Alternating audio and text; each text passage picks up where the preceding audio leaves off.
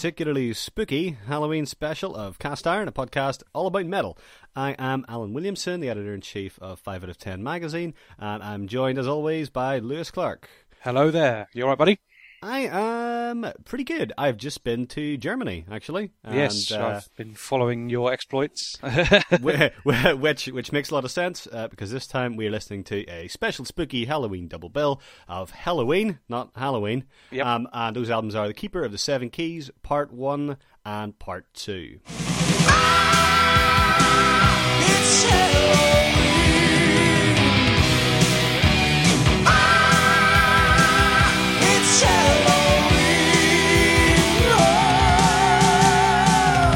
Uh, yep. So I was in Frankfurt over the weekend, possibly the least metal place in Germany. um, I actually um, uh, Slipknot are playing there next year. oh, okay. Um, They're but, playing yeah. everywhere next year, so you know. Yeah, uh, they can't help themselves.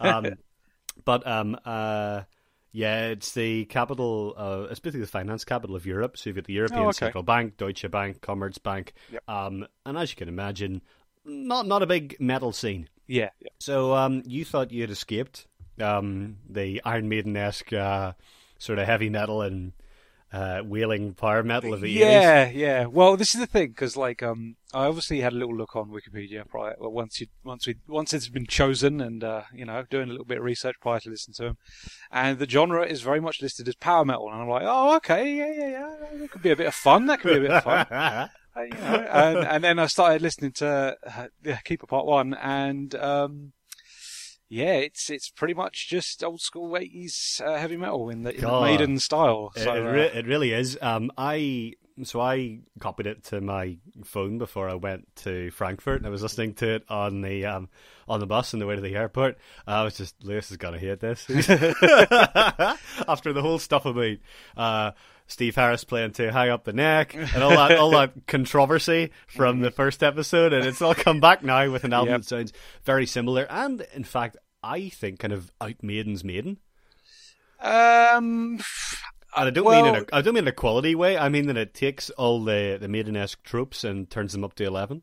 Oh, I mean, definitely with part two, um, I can I can agree with you on that in that regard. But part one definitely feels like it's cut from a similar cloth, and sort of follows the uh, the cliches of that genre quite tightly. I think. Um, but yeah, yeah, So we should probably explain. Um, so these are two albums. Um, it's the Keeper of the Seven Keys Part One and Keeper of the Seven Keys Part Two, and they were originally planned to be a double album, um, but the record label wanted to release them separately. So the first part came out in 1987, and the second part was 1988. And one of the interesting things about the two albums is that um, you'd think with something called Part One and Two, um, that evokes concept albums yeah, yeah. um, but they're not. They are pretty much completely unrelated. And I have the little book of liner notes here with me, and um, it says there's a myth that's grown up around the two Keeper albums, namely that a storyline runs throughout both,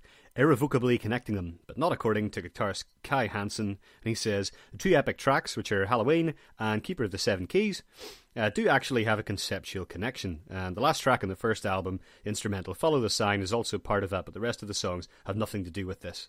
And I think um, we both agreed that in listening to these, they are stylistically really quite different. Yeah, definitely. Um, so, part one is, I would say, a bit all over the place. Yeah, um, thematically, it doesn't. I mean, it sounds similar throughout. There's obviously very much a Helloween style that permeates Yeah. everything, um, but I feel that it's it suffers from age. Unfortunately, I don't think it's dated particularly well. It suffers from the same things I don't I didn't like about Powerslave in that it's Yeah, very sort of underproduced, quite tinny, not particularly heavy as a metal album goes. Um, and I feel the big thing for me was um, the vocalist, who I don't have to hand at the moment. Um, uh, it's Michael Kiske. uh, basically, he hasn't sort of uh, hit his stride with this. It, it often sounds like he's singing a bit out of tune. um, Yeah, I think he's singing out of range. And, Yeah, um, okay. So completely unrelated, I was looking up uh, Mozart's Magic Flute today on Wikipedia Okay. because I'm reviewing a video game. It's a sliding puzzle game based on the Magic Flute, as, Wow, you, as okay. you do. You know, it's a natural genre for uh, operatic games. Mm-hmm. And um, I was reading a bit about kind of different vocal ranges, like coloratura, and there is a word I think it's called tessitura, and it's about the way in which people go into their natural vocal range. Um, Yeah. So anybody who's familiar with music notation, you know, they understand the idea of staves and notes within that stave and then above it. And what I find is with with this kind of music, um, I think Bruce Dickinson does a better job than most, and Rob Halford from Judas Priest is particularly good at not making his vocals sound this, but Kiske often sounds like he is singing beyond the natural range, and it becomes quite reedy and squeaky and, and not as powerful because he's got a very good um, baritone voice. Mm-hmm. Whenever he's, uh, it's a song "Twilight of the Gods" off the first album. Fall in the flesh in the night. Just an evil dream. and it was the twilight of the gods. Yeah, that I've- sounds really good, and especially at the very end, there's a really lovely um, sort of two or three part vocal harmony, Mm-hmm. um, and it sounds ace, but a lot of the time it can sound. It just sounds wrong, especially in a future world. Cause we all live in future world, a world that's full of love. I've actually put in Future World specifically that the vocals get really great in. That's that's as high as I'm going to go. With it. Um, with I'm it. not even going to attempt it. You know, my voice broke many, many years ago. It's not. It's this is not something I need to bring on the people of the world. This guy's this guy's like the, the last castrato, isn't it? but um, but it, like it is it is very much par for the course with this style of music, and it, it does sound heavily influenced by Iron Maiden, who, although they are not a power metal band, are often seen as a, a big influence in that genre. Oh, I, yeah, I mean, I can totally see that. And if you if you were going to tell me, you know, what bands influence things like power metal, Maiden would definitely be on the list. Yeah, Um, I mean, power, power metal is basically Iron Maiden mixed with Motorhead. Oh, so you're taking yeah, yeah, yeah. new wave of British heavy metal, so you're kind of Maiden and Priest, but you're also mixing that with speed metal, which is Motorhead, and speed metal's basically proto thrash, Mm-hmm. if you like. Um, so you're thinking of bands like Gamma Ray, Blind Guardian, Nightwish, Dio, another Yep, power yep. metal band. Um, then you also get, as the genre evolves, you get a couple of bands that sort of cross the line between power metal and melodic death. So I'm thinking of bands like Kalmah and uh, Children of Bodom would be other big ones. Mm-hmm. Yeah, yeah, Um, definitely. But you expect uh, very fast paced, thrashy kind of riffs, um, soaring vocals, and usually gibberish lyrics. yeah, yeah, definitely. But yeah, in um in Keeper of the Same Keys Part One, I'm definitely feeling more that this is it's it's power metal in you know its infancy, but it's still very much influenced by heavy metal. Uh, you know, the very traditional sort of Maiden sound. Um, and I mean, I wouldn't say it's the second part definitely gets more thrashy. Um, I feel like this one sort of uh, music is, is very musically similar to Maiden, and it's got that sort of galloping sort of drum and guitar work, that lovely sort of diddle diddle. Yeah, I was Um, thinking about your right snare, right Yeah, snare yeah, yeah. comments from uh, Yeah, yeah. from Well, in this, I, I've said in this one, it, uh, it it changes it up a little bit. It's a snare hi hat, snare hi hat. uh, um, okay, so so um, what did you like about the the first part?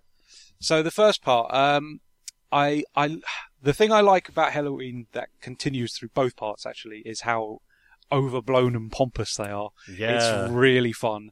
Uh, so it starts with Initiation, which is basically just an intro track.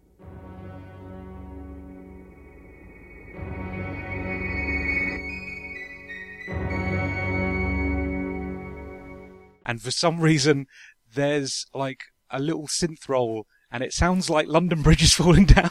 and I'm just like, okay, that's bonkers. Um, but yeah, it's very sort of slow, sort of pompous, plodding like intro, and then we go in straight into I'm Alive.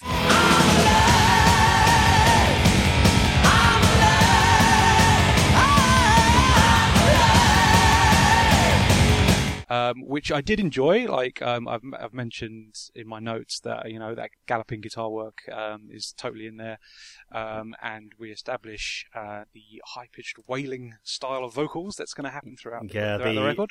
It's the see, air raid siren. Yep, Uh, yep, totally, yep, yep.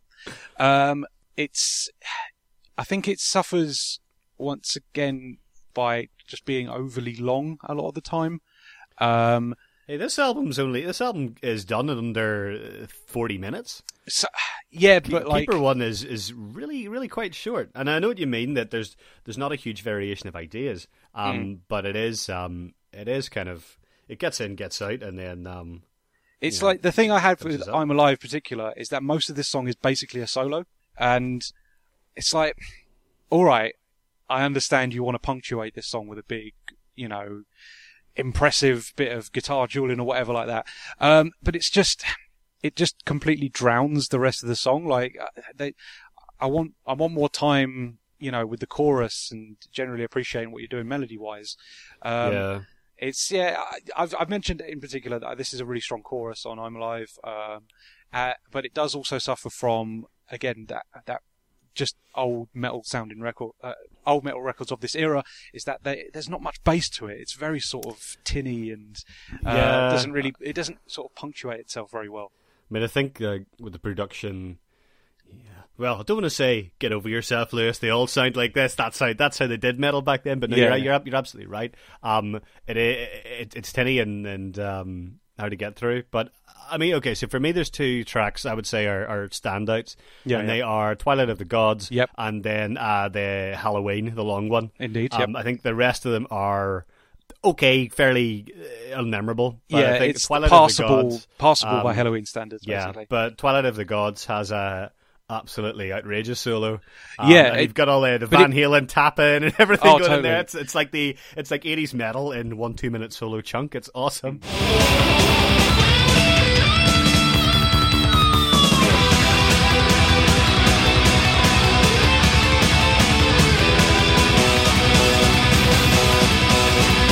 it builds to the solo really well, though. I think like uh, it, the solo doesn't outstay its welcome. It's a really solid one as as well, and it's just it, it just feels like the way the song flows. It's like it's taking you there, and it's going to happen. And when it when it happens, it's really sort of it just punctuates the whole thing really well.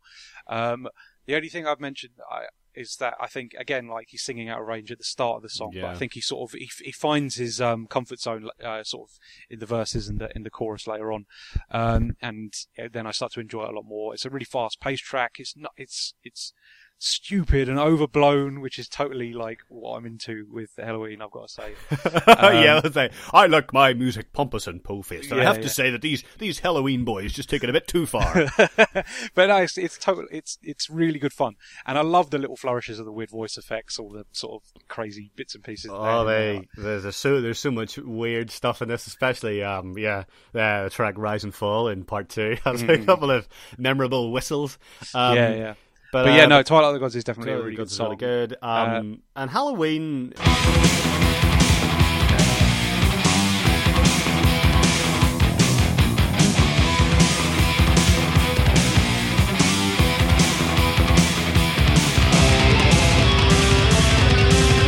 So it's 13 minutes long, but it doesn't feel 13 minutes long.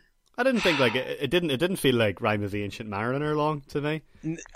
Like it is. no, it is no, Obviously, I, that, I, that's I would agree with you're in talking that about. regard, but I did still feel like it probably could have ended around the six minute mark.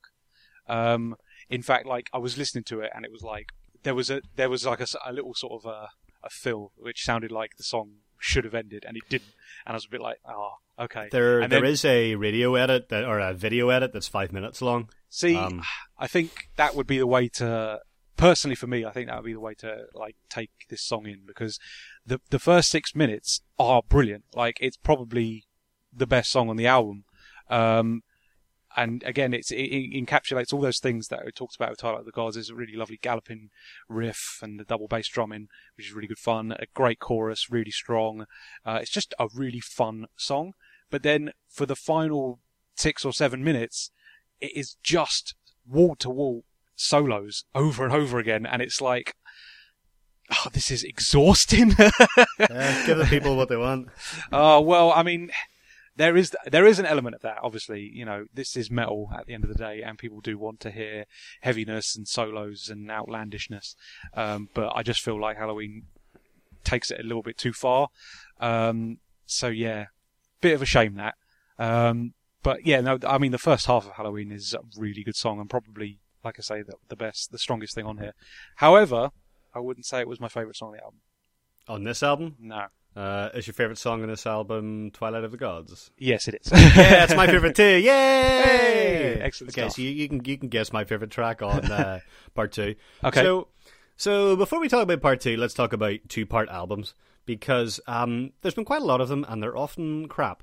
Uh, so Yeah. you've kind of got two ways to do a two part album. You've got the the sequel to a really popular album when a band's trying to revive its popularity. Mm-hmm. That would be something like um, uh, Queensryche's Operation Mindcrime 2, which is obviously Mm-hmm. the sequel to Operation Mindcrime, which is a really good album, and sequel is not very good. Mm-hmm. Um, the other one would be Coheed and Cambria, and let me find the full name of the album because I always call it um, No World or No Hope for Tomorrow. yeah, But they, they, is- their albums always have ridiculously long like Uh, titles. but that's part of the fun. Okay, so the first album is Good Apollo and Burning Star 4 From Fear Through the Eyes of Madness. And the second part is called. I can't even read that in iTunes. I'm going to have to open up the uh, the, net, the ID3 tags. It's. um yeah, it's Good Apollo and Burning Star 4 Volume 2, No World for Tomorrow, and it came out um, many years after Part 1. Yeah, yeah. Um, then you've got the alternative strategy, which is to release two albums in close succession, um, and those would be Guns N' Roses' "Use Your Illusion." Mm-hmm. Um, so it was two albums on the same day. Um, so essentially a double album, but they charge you twice. Um, Yep. And um, System of a Down, Hypnotize and Mem- Mesmerize. Um, we were talking before we started the show and agreed that Hypnotize was shit and Mesmerize was really good. Yeah, yeah, no, definitely. I actually have really good memories of Mesmerize because it's one of those. It was one of the very f- one very few albums I bought whilst I was just you know out shopping with friends, and then we came back and we all listened to it front to back, and it was like I've never done this, and it was such a good, and because it was such a great record as well, we we felt like it wasn't like a weird way to spend our time as a group of people.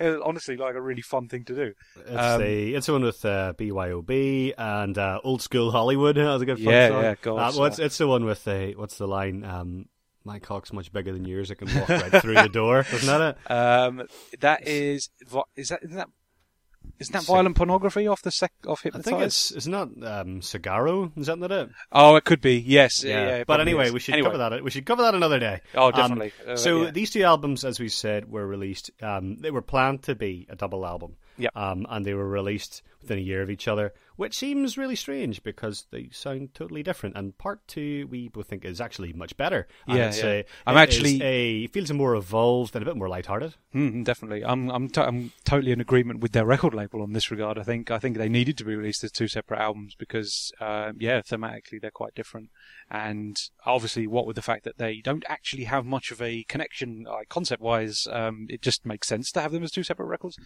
Um, Yeah. So yeah, the part part two is definitely more, you know, moving more towards a traditional power metal style. It's a lot more overblown. There's a lot more like um, just pomposity to the whole thing. There's lots of weird but effects also, and stuff. Like, it, it's lighthearted and it, it's, it's oh yeah, silly. totally. Oh, it's not like it's not po-face pomposity in any in any regard. You can tell, you can clearly tell that Helloween are really enjoying themselves on this album, which is something I really do value in music. Um, I mean, it's not going to get them a Mercury Music Prize, but then again, No, um, metal doesn't really suit Mercury Music Prize, does it? There's not many. There's not many metal albums I can think of off the top of my head that think, you know, that's a really good um, artistic uh, milestone for, for heavy metal. There's not. Um, There's not really many I can actually- think of off the top of my head that I would regard they, that. they were actually recorded at different times. They weren't recorded together. Um, Yeah, I'm yeah. just and you can reading you can hear it as well in the production Oh, style oh, yeah, as well. the production's better. yeah, yeah, it's a lot more. It's a lot brighter. It's if there's a bit more power to it. I, I was just it from the get go. Like Eagle Fly, Fly Free, I was just like, this is this is a much better sounding record. People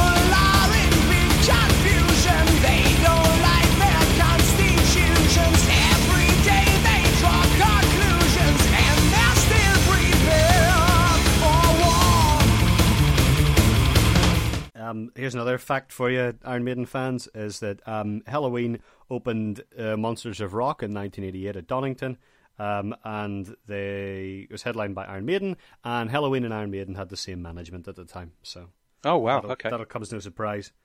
Uh, Um, but bit, of a, um, bit strange that they were so lower on the bill then, wasn't it? yeah, but um, they um, so right, yeah, right from the get go, um, you've got Eagle Fly Free, and you've got Always Walk Alone, and those are two really, really good tracks. Of of.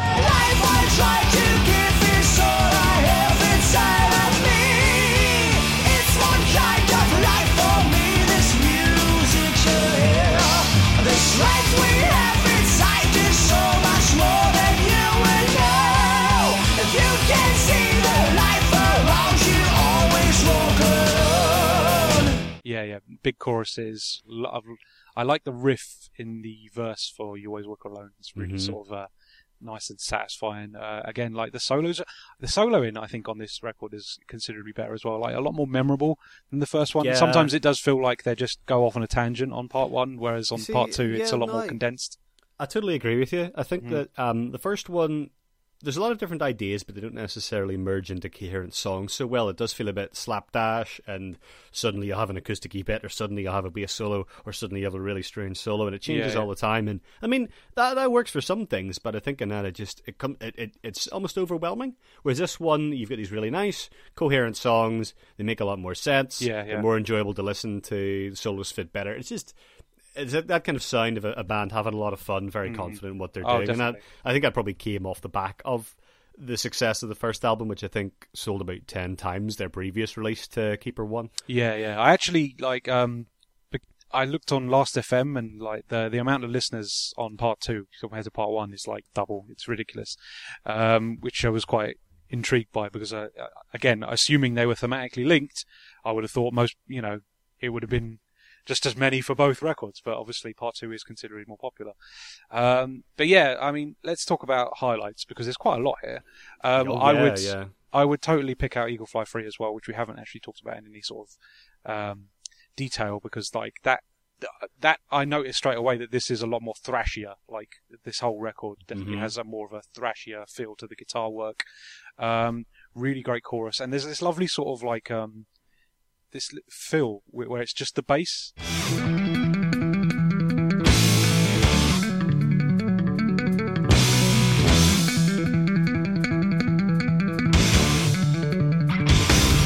It's yeah, not, it's not, I, it's not thought you, so- I thought you would enjoy that. yeah, it wasn't it wasn't a solo as such, but it was just a nice little bass riff, and it was on its own, and it was like, oh, really nice and satisfying. That I really enjoyed that, and it, again, it has a really overblown outro with the with the brass section in the back as well, which I really enjoyed. Yeah, Um, I, I heard the trumpet as making my dinner there. And It's like what? where did that? Where did that come Oh, it's from? great. I mean, there's lots of that on this record though, because like um. W- I mean, we've talked about You Always Walk Alone, but let's talk about Rise and Fall as well, because Okay. I know you're not a big fan of this one, but I really enjoyed this. I Oh, thought, it's like, it's too cheesy for me. It's it's Oh. over the edge. Once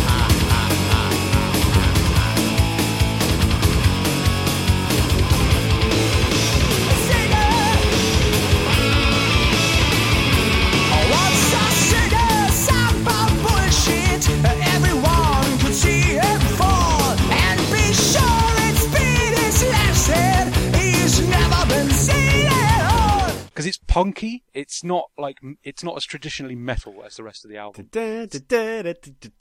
Yeah, yeah, it's, got a really sort of like uh, punky, sort of poppy sort of riff to it. It's really nice and fun. Um, and during the chorus, like they had some additional effects. Like there's like some strings that you can hear on on it as well. Um, there's a really fun solo I like on it.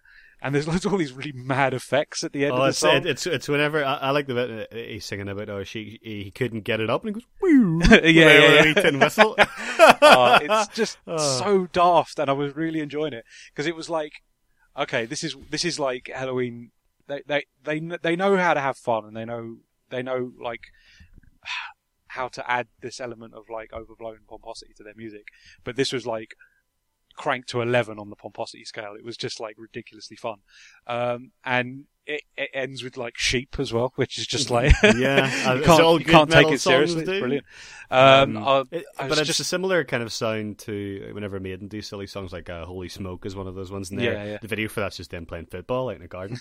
Um, yeah, why, why not? But um, you know, it, it shows you that metal can be really funny and silly, and uh, and you don't get that in a lot of modern power metal. It No, is- no. it is a bit more serious. Uh, Oh, totally. I mean, I think the problem with it is because power metal has established itself to a point now where it is kind of po-faced, um, Yeah. and the fact that Helloween are not kind of makes it sit in this weird position where it's like they're not taking the piss, but they are having a lot of fun, and it's Yeah. like I can I, I like that a lot. There's a real, there's, you know, there's just something about it. It's very, it's it's an Um, interesting thing. But yeah, you didn't like it. You didn't like, you don't like Rise. Well, well, I mean, at first I thought, oh, this is cackney. I, I wish I could skip this, but uh, I've kind of it, it, it's a grower. It's Yeah, a grower. yeah. I, I can, think- I can, I can appreciate the fun of it. You wouldn't want, you wouldn't want to complete, because basically compared to the the totally po-faced keeper of the seven keys, which is Yeah, yeah. total thematic nonsense. Um, it, it's good to have something like that to, to balance it out. So I've, I've, I've softened, I've, I've mellowed my position. no, fair enough. Um, then we follow up with Doctor Steen. Yes, Dr. Stein. Steen, Yeah, yeah, I because, thought it was um, Stein initially. no, it's it's Doctor Steen, and I think that's mainly to make it rhyme. Oh, I see. Because- Right, okay. well, because even even if it was um, in German, it'd be Doctor Stein. It wouldn't be Yeah. Doctor. It wouldn't be Steen, yeah, yeah, no, it's a bit strange. unless everything I know about German is wrong. Um, but this Um, is like the first time the album sort of takes a little bit of a tempo change. It gets a little bit more mid-paced. This song, I think, um, and it It's kind got a of really, uh, really chuggy driving, but slower riff. yeah, yeah. There's a nice, there's a nice like trade-off between the overblown nature of their music to the to to actually like really strong melody on this song. I think, um, it's really catchy. Like it, it, it's it's like it's not their most like powerful overblown track by any means, but it's still just like it. It's it's interesting actually because uh, Alan made me do some further listening, and there's Oh, uh, oh, Johnny, hear the story behind this. okay, go for it. Okay, so, um, so as I said, I went off to Frankfurt and I synced this album to my iPhone. Yeah, Now, yeah. I have been using Apple Music, Yep. and I'm writing a blog that explains all of the failings of Apple Music. um, one of them is live music. Another one is that they um, won't let me listen to the entire In Flames back catalogue because they've lost the licenses, even though I have the original discs. um, but the third problem is it sometimes gets confused. So um, I have the Keeper of the Seven Keys Part 1 and 2 Deluxe, Yep. which are CDs, ripped them into iTunes years ago. Um, but whenever Apple Music tried to sync them, it didn't line up the tracks very well. So one of the problems I had was I couldn't listen to the long version of Halloween, and whenever I looked in the music window, it said I was playing both the video edit and the original at the same time. That was fun. Um, Okay. so I was listening to part two on the way back um, from Frankfurt, and I was like, metal, metal, metal, and then suddenly there's two people playing saxophones, and there's Dr. Steve grows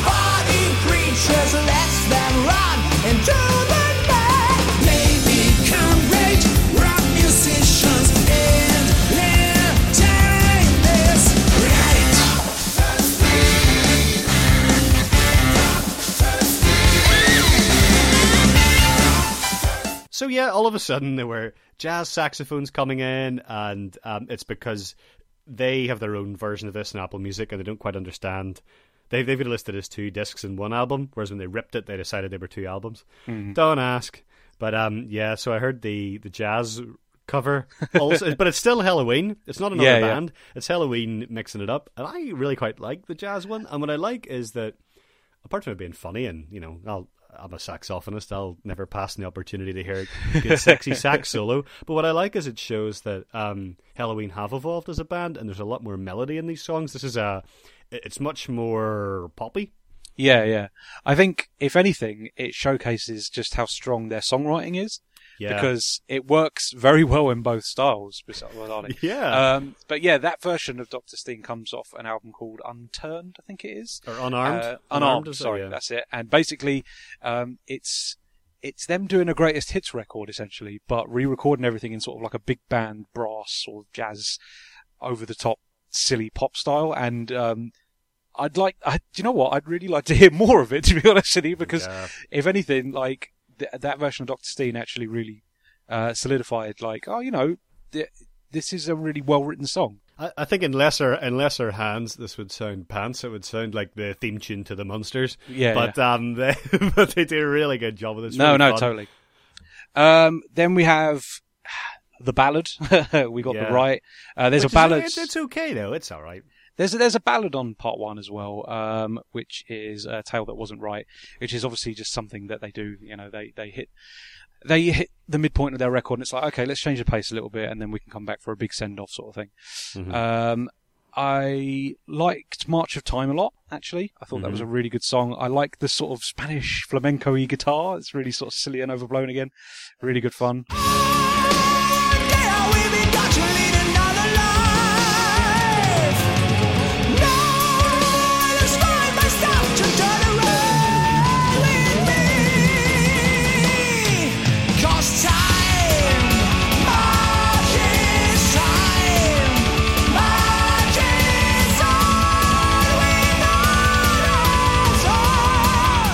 Got you leading got a really strong chorus and um, Um, another great yeah. solo as well.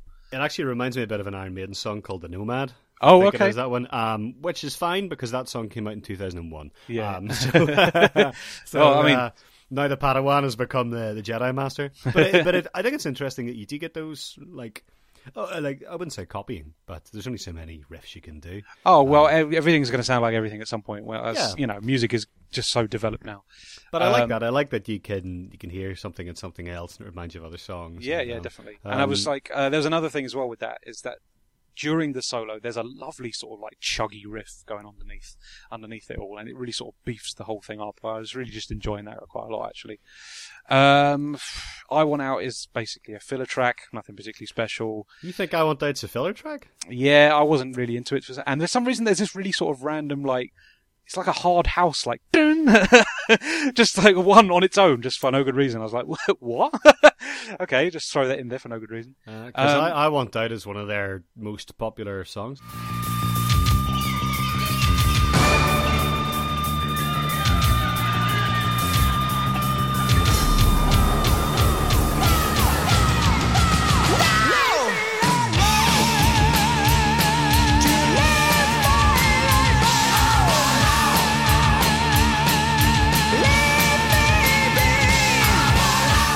Really, I, I wasn't. I, Yeah. I wasn't. I didn't think it was particularly stand stand out. It's, it's, it's not a- a bad track by any means, but it just felt kind of Helloween by numbers. I was a bit. It's, it's a bit more punky. It, it, Yeah. Uh, but then again, I suppose this whole album is really. Um, Mm-hmm. It's definitely you know, it's a lot more punchier as the, as, as in regards to the first one. Then we've got Keeper of the Seven Keys, which we've already mentioned is pretty damn pompous and overblown and po-faced. And oh, it's all just like nobody cares about these seven keys, and and nobody cares because um because it's not a concept album. Yeah, it's a bit of a strange one because it's like it does feel like it's supposed to be tying up like you know storylines and things, but it's just like it just sits so far apart from everything else. It's a bit strange as well because it's kind of like a ballad for most of the song, but then there's these few moments every now and again where it gets sort of thrashy and it picks up and and then it sort of ebbs away again and gets slow paced and it's just like oh this is really sort of badly paced song. Only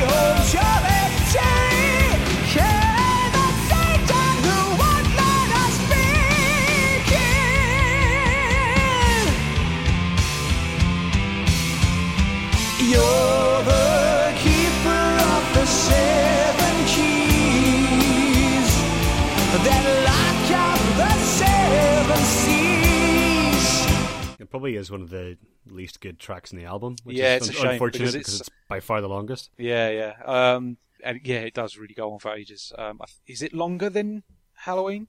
Um, mm, yes, it is. It's about twenty seconds longer. Um, Um, like Keeper Two is a is a longer album. Keeper Two is oh somebody's a silly Billy and closed their Wikipedia pages. Keeper Two is fifty four minutes and Keeper One is thirty seven, so it's Yeah, yeah. considerably longer. It's a longer record by well. There's two extra songs as well. Um, and then finally, um, well, sometimes finally, the original mix of the Oh, album seems yes, to have yeah. "Save Us" as track six, I think. Seven, Uh, it's seven, yeah, okay. but it's smooth Um, uh, yeah, there's the fin- final track on on this version, uh, and seems to be the one that's in production now is generally the one that has Save Us as last. And again, I'd say it was pretty standard as Helloween goes. It's uh, you know it's a fun track. It's nice and overblown as per usual, but I wouldn't say it was the strongest melody or chorus on the record by any means. No, but it Um, does it, it does leave you on a higher note than it would if it ended on Keeper of the Seven Keys. Yeah, yeah, there is that. It's got to be said. It does kind of uh, help sort of bring it to a nice, uh, a little bit more of a positive close. From the gods of thunder, save us. From the gods of war, save us. From the creeping nightmare, save us. From the evil scourge, save us. So yeah, there you go. There is Keeper of the Seven Keys Part One and Two. Um, right, uh, favorite songs. Well, uh, okay, so I guess your favorite song of part one, and we both have the same one. Yeah. Your favorite song of part two, I think. Oh, ah, crap, I don't know. Um, is it Eagle Fly Free? It is not. Oh, is it Rise and Fall? It is Rise and Fall. Oh, son of a bitch. Okay. no wonder you were laughing when I said. Rise and Yeah, Fall's yeah. correct. Okay, well, Um, okay. So, what do you think my favorite is? I think your favorite is Doctor Steen. It's gotta be, it's gotta be Doctor Steen, Yeah, and yeah. in particularly the jazz cover of Doctor Steen, which uh, um, actually um, it was my my brother's partner that bought me this album for Christmas a couple of years Oh, ago. okay. And I, I, I texted her today and I was like, "Get a load of this." It's awesome fun. So, Like, um, but yeah, after I listened to that, actually, um, I went. I, I honestly, seriously considered buying Keeper of the Seven Keys Part Two. I went on to Discogs and I was like, do you know what? I'm going to get it on cassette. It'll be a retro Oh bastard. oh my God. the production's terrible. It's it's all crackling, and I keep having to wind it back with a pencil when I But finish listening. I held myself back because I got enough music in the post as it is. But yeah, I think I, I, I genuinely think I would actually consider owning part two, which is interesting because um, not a big. I'm not the biggest fan of old school heavy metal. It's got to be said. I, I definitely feel like uh, the test of time uh, doesn't really do it any favors. But um, I think, like, I think, hmm, part two is definitely a really good album. Uh, Yeah, production's think- better, a lot yeah. more powerful, a lot punchier, really good fun, and I just love how silly it is. It's a really good fun. yeah. I think, I Um, think part one, I uh, part one, I wouldn't recommend on its own. Yeah, yeah. Um, I would just say, oh yeah, listen to these two tracks. Part two, I would definitely recommend. I think it's a really, really, really good album, and uh, Listening to them both in context is definitely a really good way of listening to these records because yeah, that's You- a good way to show you how much the band's evolved. yeah, totally. That's what I was going to say. It's like part one is is very much the you know the the chrysalis as it was of part two. Really, it's Mhm. it, they definitely sort of uh, take all the strong parts of part one, part one and amp them up to eleven for part two. It's really good fun. Um, but yeah, I mean, there are there are some good songs on part one as well. It's worth it's worth checking out. I, I mean, Twilight of the Gods is definitely a good one. Ha- First half of Halloween, I would definitely recommend. They, they, yeah, they, they radio edit of Halloween. Um, I'm Alive is really good fun. Um, and I did like a little time, uh, even though I did feel like it kind of, it, it's a weird, it's just, a little time's a bit of a strange song because it, it feels like it loses interest in itself. There's this bit where in the middle Yeah. eight where like it just sort of breaks down to almost no music whatsoever, just weird sound effects and clocks and things. And it's a bit like, And that's where, like, those are things that would seem normal in a concept album. Like, if, Yeah, if you ever yeah. listen to Dream Theater's Metropolis 2, that's how it opens with loads of clocks and stuff because it's about somebody being hypnotized and Yeah, going back. yeah, yeah. But I, I don't know. I, I don't know if I want a bit of narrative coherence. I think I just want part one to be better. Yeah, part yeah. two's fine. I wouldn't want part two to change. yeah, yeah. But um, but if you're gonna call it part one and two, like just just give them a new name. First one they could have just called "It's Halloween." the Yeah, second yeah. one could have been "Keeper of the Seven Keys." I've been looking up um, "Keeper of the Seven Keys: The Legacy," which came out in 2005. Yeah, um, yeah. and this is probably going to be Mindcrime Two syndrome, isn't it? Mm-hmm. Um, it's also a double album, so it is the sequel to a previous album, and it is a double album. So that is that that to me is two serious black marks against it before I've listened to it yet. yeah, yeah. Always, I'm- I'm- always be- be wary of the double album. I'd be intrigued to see how it how it works because if it's if it's if it's not thematically linked like the original two albums are, then it probably stands quite well on its own, and it doesn't really need to be called Keeper of the Seven Keys. Um, but if it actually is trying to thematically continue that sort of legacy, uh, the legacy. But how, but, how, Um, but how could you?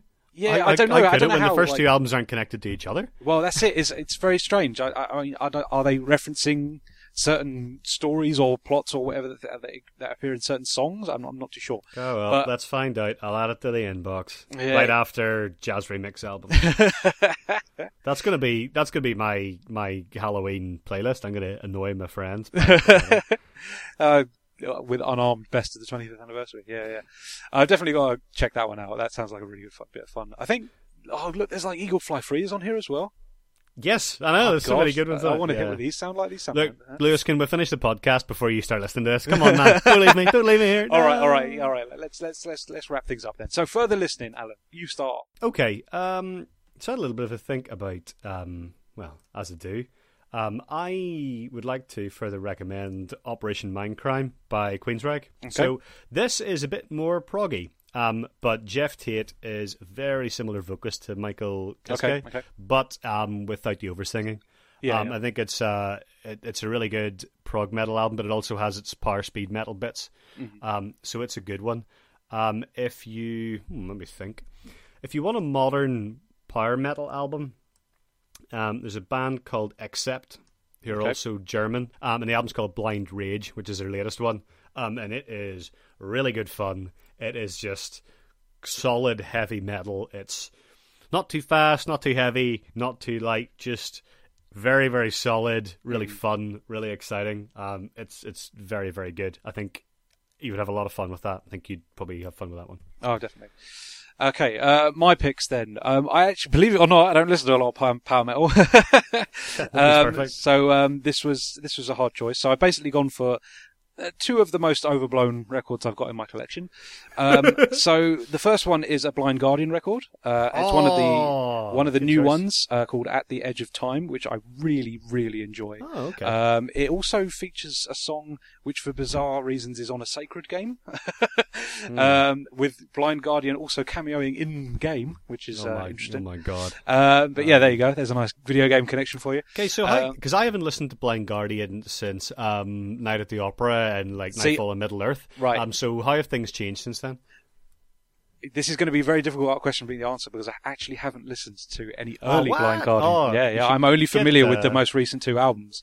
Uh, Um, listen to um, Punishment Divine. That is like Queen does power metal. Yeah, It's so I have, over the I, top. I have heard the odd song from their back catalogue. Um, Um, t- Turn the Page, for instance, I've heard. Okay. um, and they're a lot more metally now. Uh, they're a little bit. Uh, d- There's there's definitely more of a speed metal thing running through their sound, uh, and, and it's a lot more um, just powerful and bassy and really sort of in your face. Um, whereas from what I can gather from older stuff, it's a little bit more. Um, Traditional song structure, not maybe not Yeah. as and maybe not as metally, maybe more rocky. It, it's Uh, it's very Tolkien esque. Yeah, yeah. and like um, that's obviously it's called you know, I think it's Nightfall in Middle Earth. Um, Yeah, I yeah. just I just remembered another another band. What are power metal and of one of my favorite guitar solos ever. All right. Um, uh, the band is Kamelot. Now, disclaimer: some of their stuff is garbage. But um, if you listen to the album Poetry for the Poisoned, the first song is called uh, "The Great Pandemonium," Yep. and it has an outrageously good guitar solo. Oh, it's okay. like it's just. It's it's one of these ones that you listen to it and you immediately rewind and listen to it again, and again and again, and then you get home and you think I should probably speak to somebody. Um, but uh, yeah, give give that a blast as well. So, what is your other recommendation? My other pick is um, a Devin Townsend project record called Addicted, Okay. um, which is Devin Townsend that is like poppiest, I suppose. Um, he actually initially wanted to sort of like uh, promote it as a pop record instead of like a rock album, but it is very much a rock record and its like you know it is there are guitars and drums in it and whatnot, um, but it is really just fun and daft and overblown, and it's everything that I really like about the, the second part of uh, Keeper. It's like, yeah, it's it's really good fun. Um, there are some outstanding tracks. Uh, there's a really good re-recording of Hyperdrive on it, which appeared on his Ziltoid album, uh, but with female vocals. So yeah, it's just really. Really fun, um, a really good record, and certainly, certainly, one, something, certainly something from his most recent back catalogue that I would uh, highly recommend. I am ashamed to admit that my knowledge of the Devin Townsend canon is pretty much zero. Oh well, I Um, mean that's something so- we should explore at some point because um, Yeah. he is a very intriguing gentleman and uh, a bizarre career. It's got to be said. he's, Um, an in, he's an intriguing gentleman. That makes me imagine him in a pair of striped trousers and a top hat, twiddling his moustache and cane. well, you wouldn't be too far off, to be honest with you. He has definitely appeared in some bizarre outfits during some of his shows. He did a, a fantastic one. Lots of different stuff like thrown into it. I ca- uh, called the Retinal Circus, which um, basically was like his theatre production, but using his own music. Oh, it was it was absolutely bonkers, and yeah, he definitely appears in some pretty mad outfits in that one. Um, but yeah, uh, Devin Townsend Project, Addicted is my other pick. So I guess there's only one thing left to say, and that is have a very spooky Halloween. Yeah, yeah. Um, happy birthday to my brother Mark, who will be 22 according to my calendar. Um, I know the year he's born, but I can't calculate ages like that. So happy birthday to Devil Child, and um, and I think we're gonna we're gonna stop telling people what the next album is going to be because we just keep it, it, it's completely inconsequential. Yeah, So yeah. we're gonna surprise and astound you once again. yeah, no, Um, definitely. So in the meantime, you can find us at castironshow.co.uk. Yep. You can follow us on Twitter at castironshow, and you can like us on Facebook, and we basically regurgitate stuff that's on the blog. pretty much. If you want to That's what- follow us uh, separately as well, uh, Alan is AG Bear, uh, on Twitter, and I am at Sonic Yoda. I also write for a website called UK Scum Scene, which I didn't mention at the start of the show. So- Yeah, sorry, my bad. My bad. yeah, don't worry about it, fella. Uh, but yeah, there's always, there's a new review of a Down I Go record on there today, so yeah, go and check that out if you wouldn't mind. Check it out, or else. Right. or else I'm stopping. That's it. No more. No Yeah, more UK. Scum Scene. The next, the next podcast will just be forty minutes of silence in, in protest. Grumbling. Just just a low grumble. Why am But I yeah, doing tha- this? but thank you for listening. Yep. Um, do give us a review on iTunes if you like the show. If you don't like the show, tell us why. You know, we'll- yeah, no, we can, you know, we can would change. like- we, can, change. improve. We can improve. We, we Just like, just like Keeper of the Seven Keys one to two. yeah, definitely. we can change and be a little bit sillier and a bit more melodic. So uh, a bit more fun, but, eh? I like but- all that. But we'll see you soon, and thank you for listening. Bye bye.